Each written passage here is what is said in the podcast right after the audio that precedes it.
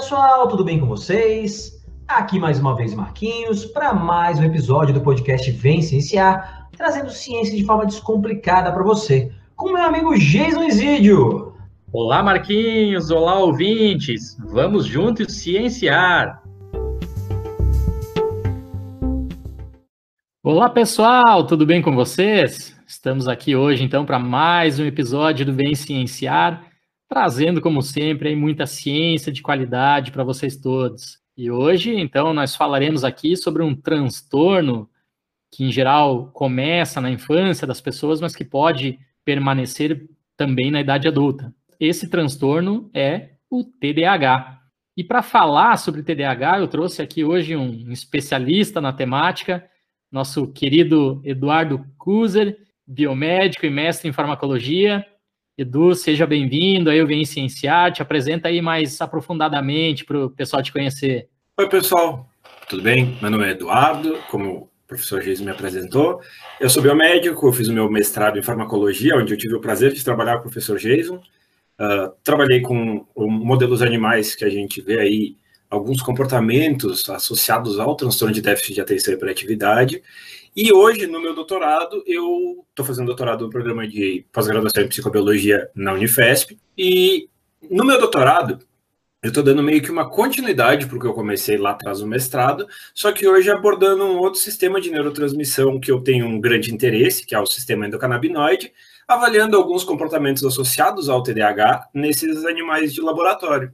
Ah, que legal. Eu acho que é o primeiro representante que a gente recebe aqui da Universidade Federal de São Paulo Seja bem-vindo mesmo, Edu.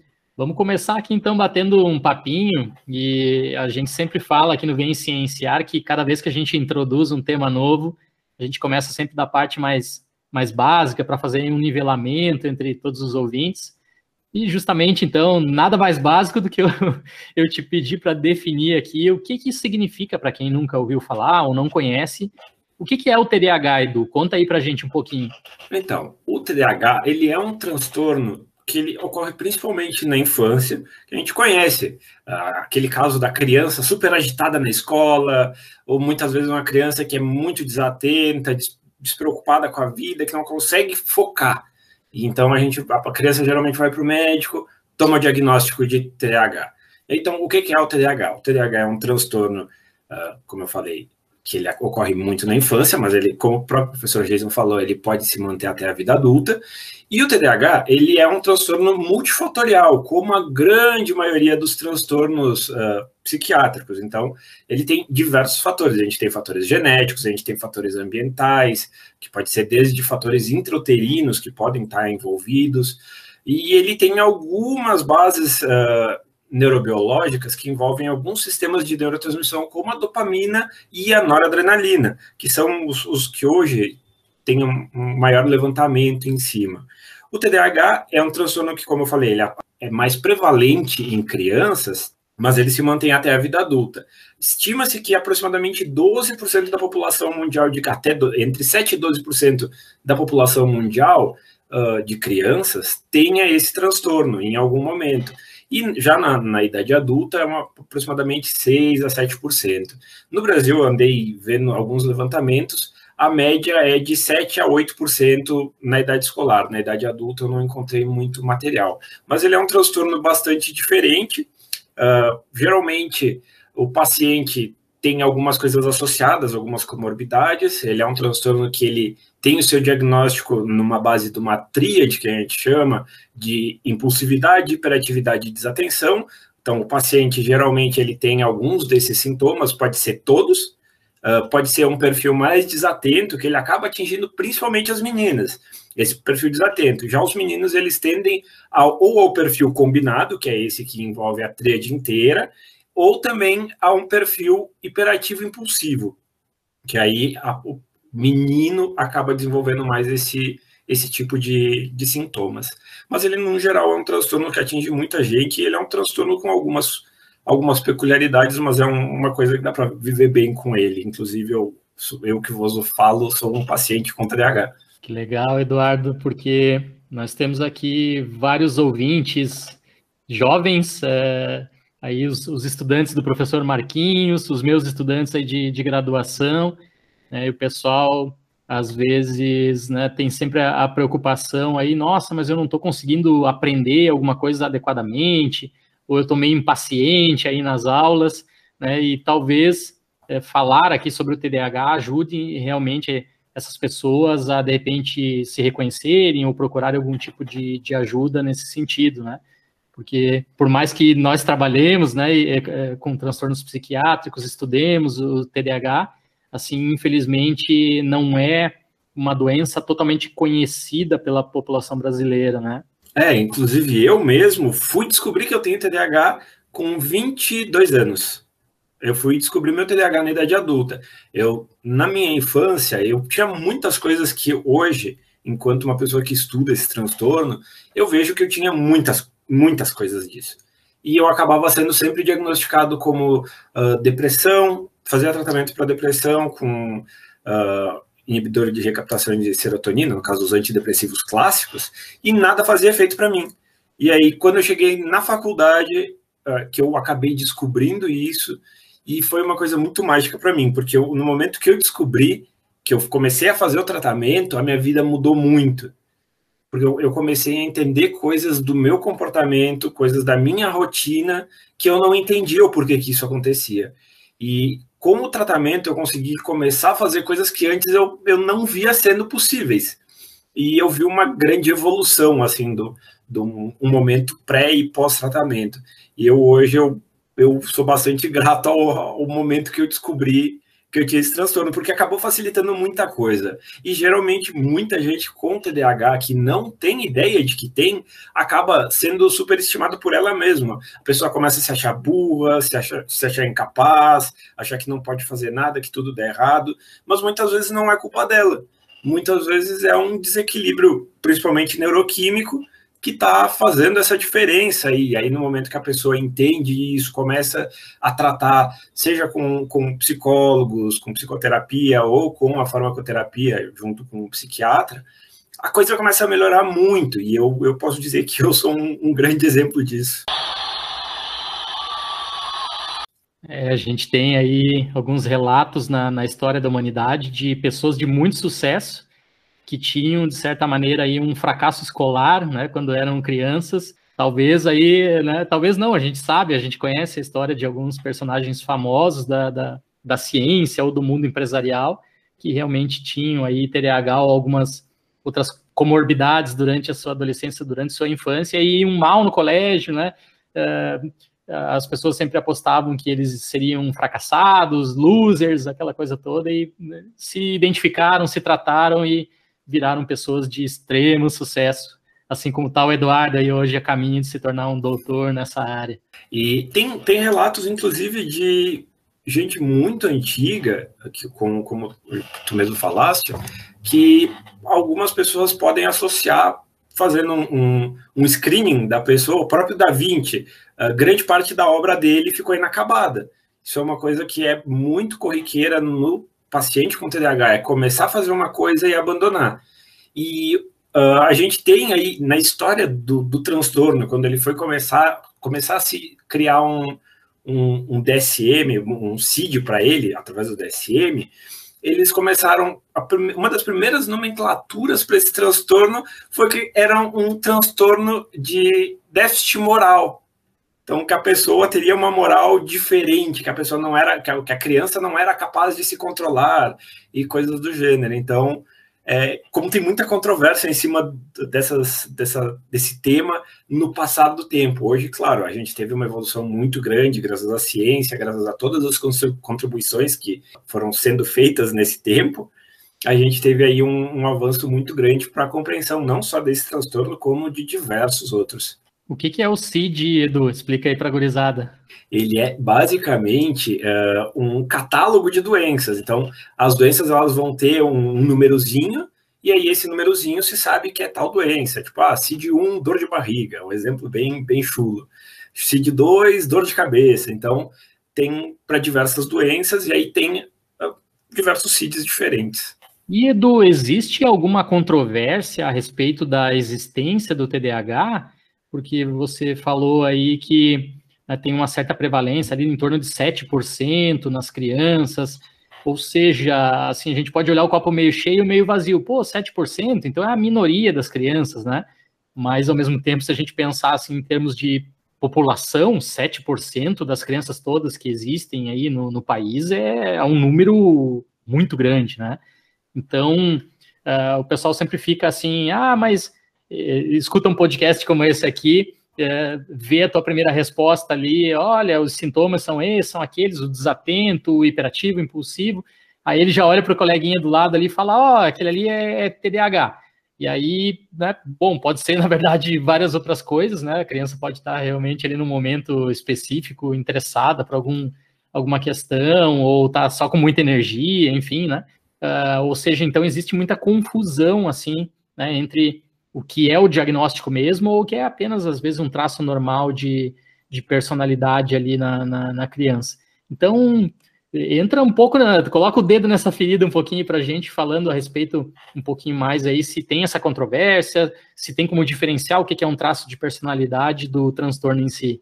Então, tem algumas controvérsias, tem algumas linhas de profissionais, principalmente da parte da psicologia, que acham que não é um transtorno, de fato, como ele é descrito.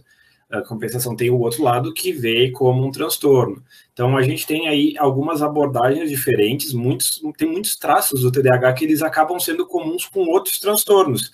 Tem gente que bota, inclusive, o TDAH num, num um, quase para um lado de um transtorno de espectro autista, visto que tem muitas coisas entre os dois transtornos que são comuns uh, em relação a bases neurológicas, neurobiológicas, enfim.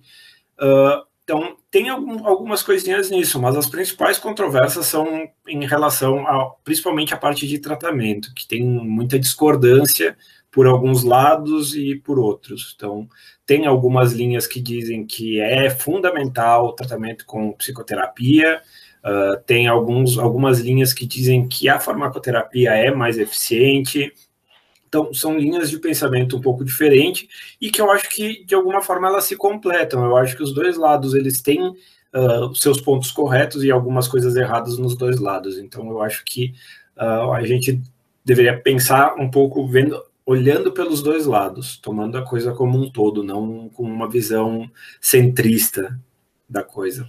Mas assim, para você ser diagnosticado, provavelmente existe algum profissional, né, que vai dar esse uh, esse veredito e provavelmente também ele vai te observar mais do que uma única vez, do que algum único dia, né? porque senão, realmente, se você pega uma criança ali meio energizada naquele dia, já sai chamando ela de, de TDAH, e acredito eu não, não ser bem assim, né? Então, para o diagnóstico do TDAH, geralmente a gente tem uh, duas opções que são as mais seguidas. Uh, o acompanhamento da criança, já da, da criança com um neuropediatra, e aí então fazendo exames de neuroimagem e tudo mais, o pediatra consegue já aí começar a identificar coisas para poder dar uma, uma batida de martelo. Mas geralmente um psiquiatra é o profissional que acaba uh, fazendo esse esse diagnóstico.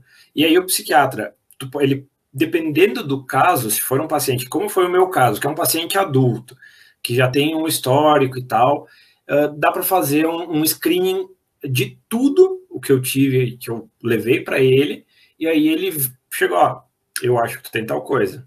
No meu caso, eu tinha o histórico uh, de desistência muito fácil, a parte da, da impulsividade, que é talvez a coisa que mais me aflige até hoje, é principalmente a parte da impulsividade, que eu acabo notando que é o comportamento mais difícil de controlar. O comportamento hiperativo, ele é muito mais fácil de ser controlado, para mim. Mas uh, o, o, comportamento impulsivo ele é mais complicado. E quando eu levei isso para ele, combinado com algumas outras comorbidades que eu também tenho, ele chegou nesse diagnóstico. Então, geralmente é um conjunto. Tu vai pegar, montar o quebra-cabeça. É aquela historinha de montar um quebra-cabeçazinha e aí tu vai chegar num, num resultado final. Muitas vezes uh, tem crianças, principalmente, que são super mal diagnosticadas e que aí a ah, criança, professor na escola, vê a criança um pouco agitada, toca psiquiatra tem TDAH, dá Ritalina para ela. E isso é uma coisa que não faz sentido, porque a gente tem, se pegar a quantidade de crianças, principalmente crianças que tomam Ritalina ou metilfenidato, que é uma das principais drogas para o tratamento desse transtorno, a gente fica louco, porque é muita coisa e é para muita criança que não tem de fato TDAH e que está sendo mal diagnosticada, que a gente deveria ter um, um, um, diagnóstico um pouco mais cuidadoso, porque psicoestimulantes são drogas bastante uh, pesadas para o nosso organismo, tanto que eles são drogas com o maior controle possível para fazer a compra do medicamento. Isso é uma coisa que já alerta um pouco, assim, a gente vai ficar com a orelhinha em pé. E aí, pô, a gente está dando isso para crianças assim indiscriminadamente. E é uma coisa que talvez tenha que ser revista. Porque se fosse feito um acompanhamento e um diagnóstico correto, é super válido. Mas da forma que é que muitas vezes a gente sabe que tem profissionais ótimos e tem profissionais uh, mais ou menos em qualquer área. Então a gente não pode isentar ninguém de erros. Então é uma coisa que pode acontecer e muitas vezes eles acabam dando porque ah, o professor falou que ele é assim, assim, assado, mas o próprio médico não foi uh, a fundo para tentar entender o paciente, para tentar ver se ele, realmente ele apresenta aquela tríade de comportamento, se ele apresenta alguma comorbidade que possa reforçar ainda mais o diagnóstico. Então, nesse caso, principalmente para as crianças, junto ou o, neuro, o neuropediatra, ou acompanhamento de psiquiatra com psicólogo podem ser a melhor opção para um, um diagnóstico correto desse transtorno. E aí a gente consegue derrubar vários mitos aí de ai, uh, só dão ritalina para as crianças porque são hiperativas, que eu concordo, que fazem isso endoidado. Mas uh, é um remédio que é super útil e super funcional para quem realmente precisa e tem esse transtorno. Então, Edu, você falou aí que a impulsividade é um problema para ti, dentre esses três sintomas principais. E eu fico pensando no mundo atual, onde a gente tem uma sociedade bastante caótica, muito veloz, que incentiva as pessoas a estarem aí funcionando na sua máxima velocidade, né? Deve ser realmente um pouquinho complicado para quem tem TDAH. Então, como você deixou a bola quicando, eu vou chutar ela para o gol.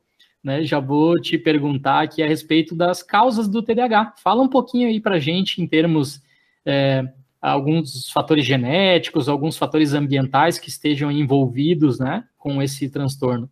Então, a gente tem diversos fatores uh, que são levantados em relação ao TDAH, de fatores, em relação a fatores genéticos. A gente tem alguns genes de noradrenalina, como o gene do receptor de noradrenalina, que pode ter algumas diferenças do, do normal. E também tem alguns genes de dopamina que aparentemente estão envolvidos nesse transtorno. Então, a gente também, como consequência dos genes, a gente tem essas alterações também nos neurotransmissores.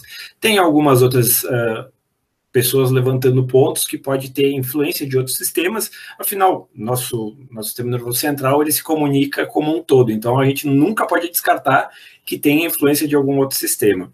Então, a gente tem principalmente uh, como hipóteses centrais do TDAH a dopamina, que é a principal, e junto com ela tem uma, uma, hipótese noradrenérgica, que a noradrenalina e a dopamina, elas até certo momento elas são a mesma, elas têm um precursor em comum, e aí, dependendo do, da enzima que vai ah, agir ali, ela vira, pode virar ou dopamina ou noradrenalina. Então, elas têm uma proximidade, de certa forma. Como forma de agir, elas são bastante diferentes, claro elas são bastante associadas a, a, a fatores como fatores atencionais, uh, em relação também ao controle inibitório, que acaba agindo diretamente na impulsividade. Então, as duas têm uh, bastante similaridades, bastante proximidades, diria. E em relação à parte de fatores ambientais, a gente pode ter aí diversos que geralmente eles vêm dos pais para a criança, eles tendem a vir dos pais. Tem alguns estudos que mostram que o consumo de drogas durante a gestação pode acabar acarretando um TDAH no feto, na criança, no caso. Uh, desde a nicotina, o álcool, uh, a maconha, a cocaína, enfim, essa, qualquer droga pode acabar sendo um, um fator ambiental associado a esse transtorno, como pode também acabar sendo para quase todos os transtornos psiquiátricos aí a gente tem uh, isso como um, um, fator ambiental bem forte. É, a gente está fazendo aqui com, com os nossos ouvintes algumas sériezinhas sobre as drogas. Já falamos aí de álcool, temos que gravar em breve sobre a nicotina e vamos gravar mais algumas outras aí, não vou dar spoiler para o pessoal. mas realmente né, os episódios gravados até agora, é, normalmente eles deixam a mensagem que tem que ter cuidado, né? No caso do álcool e da nicotina, a gente sabe que são duas drogas consideradas lícitas na, na nossa sociedade, e por serem lícitas, muitas pessoas acreditam que elas não têm problema algum, né? Tá aí o Eduardo colocando agora um exemplo que realmente ali pode, né, no caso lá de uma, uma mãe durante a sua gravidez, ela, né, se fizer abuso dessa substância, de repente ela pode acabar prejudicando não só ela, como o próprio filho dela. E a gente já recebeu aqui também Eduardo a, Ariela para falar de microbiota. E hoje em dia, né, a gente pode até bater um papinho de, de repente sobre isso mais para frente aqui no episódio. Mas a microbiota é aí também um fatorzinho que está aparecendo bastante envolvido, não só com TDAH, como algumas outras alguns outros problemas, né, alguns outros transtornos psiquiátricos humanos aí. Mas você deixou a bola quicando de novo, né? Vai, vai no gol!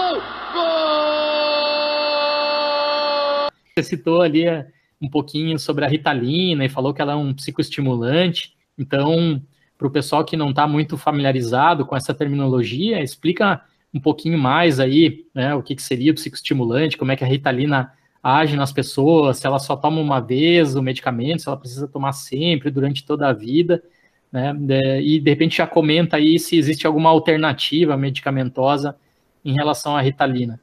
Então, uh, os psicoestimulantes, eles são drogas que agem uh, como estimulantes. Uh, um exemplo de psicoestimulante que a gente faz uso super corriqueiro, que eu acho que praticamente todo, todo, toda pessoa que trabalha em laboratório, todo professor, todo aluno, a sociedade no geral depende, que é o café. A cafeína é um ótimo exemplo de um estimulante. A cafeína ela não é aquele estimulante clássico, que geralmente os estimulantes clássicos eles vão agir na via dopaminérgica e noradrenérgica, tipo a, o caso da Ritalina, ela é um inibidor da recaptação de dopamina e de noradrenalina. O que, que seria isso? Uh, ali na nossa fenda sináptica, a gente vai ter uh, uma liberação de neurotransmissores, uma pessoa normal vai ter uh, 10 bolinhas de dopamina, uma pessoa com TDAH vai ter 3, 4. Uma pessoa normal vai fazer, esse, essas bolinhas vão se ligar aos, aos receptores, e aí, depois disso, elas vão ser reaproveitadas futuramente, elas vão ser uh, trazidas para dentro do neurônio, e aí ele vai, em algum dado momento, vai ser reaproveitado isso para a produção de novos neurotransmissores. No caso da inibição da recaptação, ele vai bloquear esse, esse acontecimento. Então, a gente vai fazer com que a pessoa continue tendo aquela dopamina que já interagiu com o receptor uma vez, ela vai continuar ali. Então, ela pode continuar agindo, e aí ela acaba mantendo um nível muito semelhante ao de uma pessoa, aspas, normal. Então, isso é a base do funcionamento ah, dessas drogas. A gente tem aí algumas uh, alternativas para a ritalina, a gente tem diversos psicoestimulantes que são utilizados, a gente tem algumas anfetaminas, que no Brasil uh, a gente só tem uma dessas, que é a lisdexanfetamina, o Venvance, no comercial dele, e a gente tem algumas outras drogas como o modafinil, que ele também é um estimulante, mas ele não é um estimulante tão clássico como a ritalina. Uh, e ele já não é uma droga de primeira escolha, enquanto a Ritalina é. Então a gente tem drogas de primeira, segunda e terceira escolha. No Brasil, o tratamento ele é praticamente baseado nos psicoestimulantes. Fora do Brasil, hoje já estão começando a ver que tem algumas outras drogas que podem ser muito efetivas para o tratamento do TDAH e que não são psicoestimulantes. A gente tem principalmente uh, nos Estados Unidos e Europa, que são lugares onde isso já foi um pouco avançado, drogas noradrenérgicas que não são estimulantes. Então, eles não vão ter o efeito de psicoestimulante e eles vão melhorar alguma, alguns pontos, geralmente é, mais para o ponto atencional e um pouco junto com o ponto atencional a parte da impulsividade. Então, a gente tem algumas alternativas assim. Eu mesmo estudo a parte de um outro, uma outra droga que tem alguns indícios na literatura que pode ser que ajude, que são os canabinoides, mas não é uma coisa que a gente tenha uma certeza, ainda é uma incógnita uh, que a gente precisa avançar um pouco nesse assunto. Mas a gente também tem uh, tratamento com psicoterapia, que é muito importante para o paciente fazer, e existem algumas terapias uh, mais alternativas, como o neurofeedback, que é um, um tratamento onde o paciente vai ter alguns eletrodos na, na cabeça, e ele tem um joguinho que ele precisa controlar, ou um joguinho, ou um vídeo, ou uma música, e para ele controlar esse joguinho, ele tem que conseguir se concentrar, que é um grande problema para quem tem TDAH. Então, ele vai fazendo um treinamento para fazer um equilíbrio nas suas ondas cerebrais para dar uma normalizada. É um tratamento que a literatura indica que, em pelo menos 50% dos casos, ele é eficaz. Então, para algumas pessoas, ele traz um bom benefício. E é uma alternativa não farmacológica. Já jogaste alguma vez na vida xadrez, Edu? Eu já tentei, mas eu não, não, eu não nunca fui ensinado. Eu tentei jogar xadrez por conta própria e não consegui aprender. Só também ferro. A gente falou, teve um episódio aqui, né, sobre xadrez, o gambito da rainha, e, né, eu, eu gosto bastante, jogo amadoramente, o Marquinhos joga um pouco menos, mas ele, é, durante a escola dele, ele foi, ele teve aulas com uma mestra internacional de xadrez, a, a Regina Ribeiro, que hoje é presidente do, do clube de xadrez lá de Blumenau. E uma, um dos benefícios do xadrez é mais ou menos é, é, imitar essa história do neurofeedback, né? De ensinar as crianças lá muito novinhas a se concentrar, né? E a, a pensar exclusivamente ali no tabuleiro de xadrez. Então, bastante interessante também essa perspectiva, né? Alternativa. Mas eu te perguntei a respeito da, da Ritalina, porque é, você tinha mencionado anteriormente que era um psicoestimulante, e agora na sua, na sua resposta à minha pergunta, ficou bem claro, eu acho, para os nossos ouvintes, que então o que a Ritalina faz, né, o fármaco, é, é, basicamente é ali um bloqueio da recaptação de dopamina. Ou seja, pessoal, vocês novinhos aí, vocês que estão no ensino médio, vocês que vão para a graduação, muito cuidado com essa história de, ah, eu vou utilizar a Ritalina para ficar mais tempo acordado, para me concentrar melhor, para é, aprender melhor, para decorar melhor essa matéria aqui, para ir melhor na prova. Muito cuidado, gente. Como o Eduardo explicou aqui, é um psicoestimulante, é uma droga que age diretamente lá nos neurônios dopaminérgicos do cé cérebro de vocês, né, que imita aí um pouquinho, né, mais ou menos aquilo que é, drogas como a cocaína, anfetamina podem fazer em vocês, tá? Claro que tem diferenças, né, não é nosso objetivo aqui debater sobre essas diferenças nesse episódio, até porque a gente vai falar sobre cocaína mais para frente, no episódio específico, e anfetamina também, né? então não vou tirar toda a novidade. Mas então, muito cuidado, tá, pessoal? Vocês que estão ouvindo aí. Né? O, o remédio, a Ritalina aqui no caso, como o Eduardo explicou, ele é para quem foi diagnosticado com TDAH viver um pouquinho melhor. E, Edu, você também mencionou ali numa das primeiras perguntas desse episódio aqui, né, que você se descobriu TDAH já aí com 22 anos, né? Então, pô, já tinha passado todo o ensino médio, né? Já estava lá na graduação. Então, é, conta aqui para gente, com a tua experiência pessoal e o que tem, tu tem visto aí na, na, literatura clínica, como que a gente pode, de que maneira, na verdade, a gente pode ajudar as pessoas com TDAH a viverem melhor, com melhor qualidade de, de saúde? É, tem bastante, bastante abordagens que são importantes para uma pessoa que tem TDAH e que muitas vezes elas são negligenciadas eu acho que a principal delas seria descobrir o que tem e tratar isso com normalidade. Porque muitas vezes a criança com TDAH ela é tratada como uma criança bagunceira, um, um problema, uma bomba, enfim, a nomenclatura que queiram usar. Mas é uma criança geralmente que é tratada como uma criança problema. E a gente tem que mudar isso. Porque a partir do momento que a gente começa a tratar aquela criança, que ela é diferente por conta de um transtorno que ela tem, e ela não consegue controlar porque é uma coisa que é mais, mais forte que ela, porque é um transtorno, senão não, não teria esse nome. E o diagnóstico, eu acho que é, acaba sendo a parte vital para conseguir uh, evoluir esse paciente para uma melhora. E aí a gente tem algumas abordagens que podem ser feitas junto, principalmente para crianças, que uma delas é a questão das atividades extracurriculares. Mas essas atividades, elas geralmente uh, tem que ser alguma coisa que a criança realmente goste. Porque se a criança for. Tá, o pai e a mãe querem que a criança vá jogar futebol e a criança gosta de estudar piano. Se a criança for jogar futebol, ela não vai gostar do que ela faz e ela vai acabar se desmotivando, fazendo uma coisa ruim e acaba se autopunindo, se achando incompetente, se achando incapaz.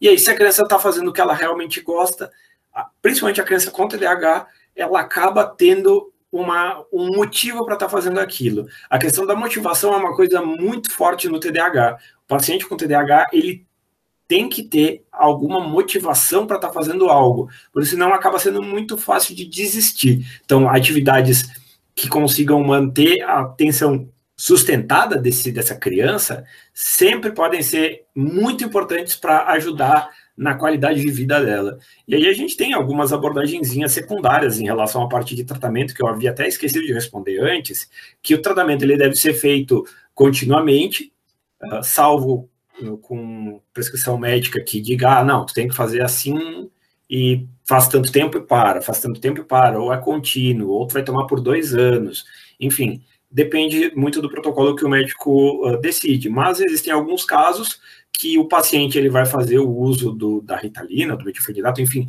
da, da droga uh, para tratar esse, esse, esse, esse transtorno, e no final de semana ele acaba não fazendo uso disso e fazendo uso de alguma outra coisa, como o próprio café, fazendo uma suplementação com cafeína, que tem alguns casos que são bem sucedidos. Tem casos, o meu caso em específico, eu faço o tratamento uh, durante a semana e no final de semana eu tento não tomar por conta do, do efeito do psicoestimulante mesmo, para tentar uh, não criar uma resistência, como muitas vezes acontece. É que interessante saber esse benefício do, do café, né? Realmente, uh, o, o, café é uma bebida altamente consumida, talvez mais que o álcool, né? A gente encontra bastante resistência de pessoas, ah, eu não bebo, eu não fumo, mas o cafezinho tá lá diariamente, né? Tomando.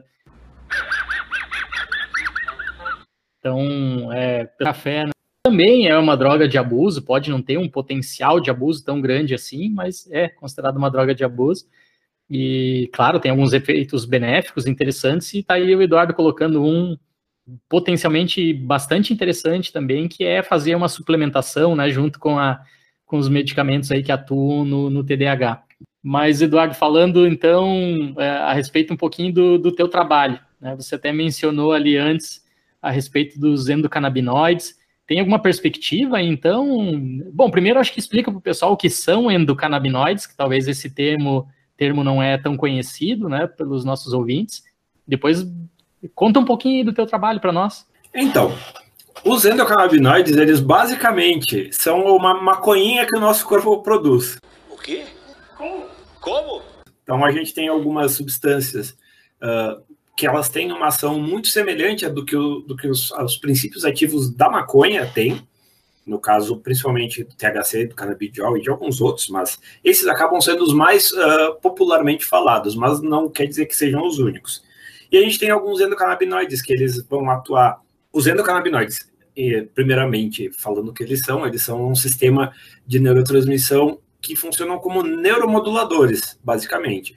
Então, a gente não tem neurônios que, pro, que sejam neurônios canabinoides, mas a gente tem uh, liberação de receptores, a liberação, a gente tem receptores e neurotransmissores uh, endocannabinoides em diversos neurônios, desde neurônios uh, glutamatérgicos, GABAérgicos, e também nos neurônios dopaminérgicos e noradrenérgicos, que aí entra um pouco na, na questão do TDAH.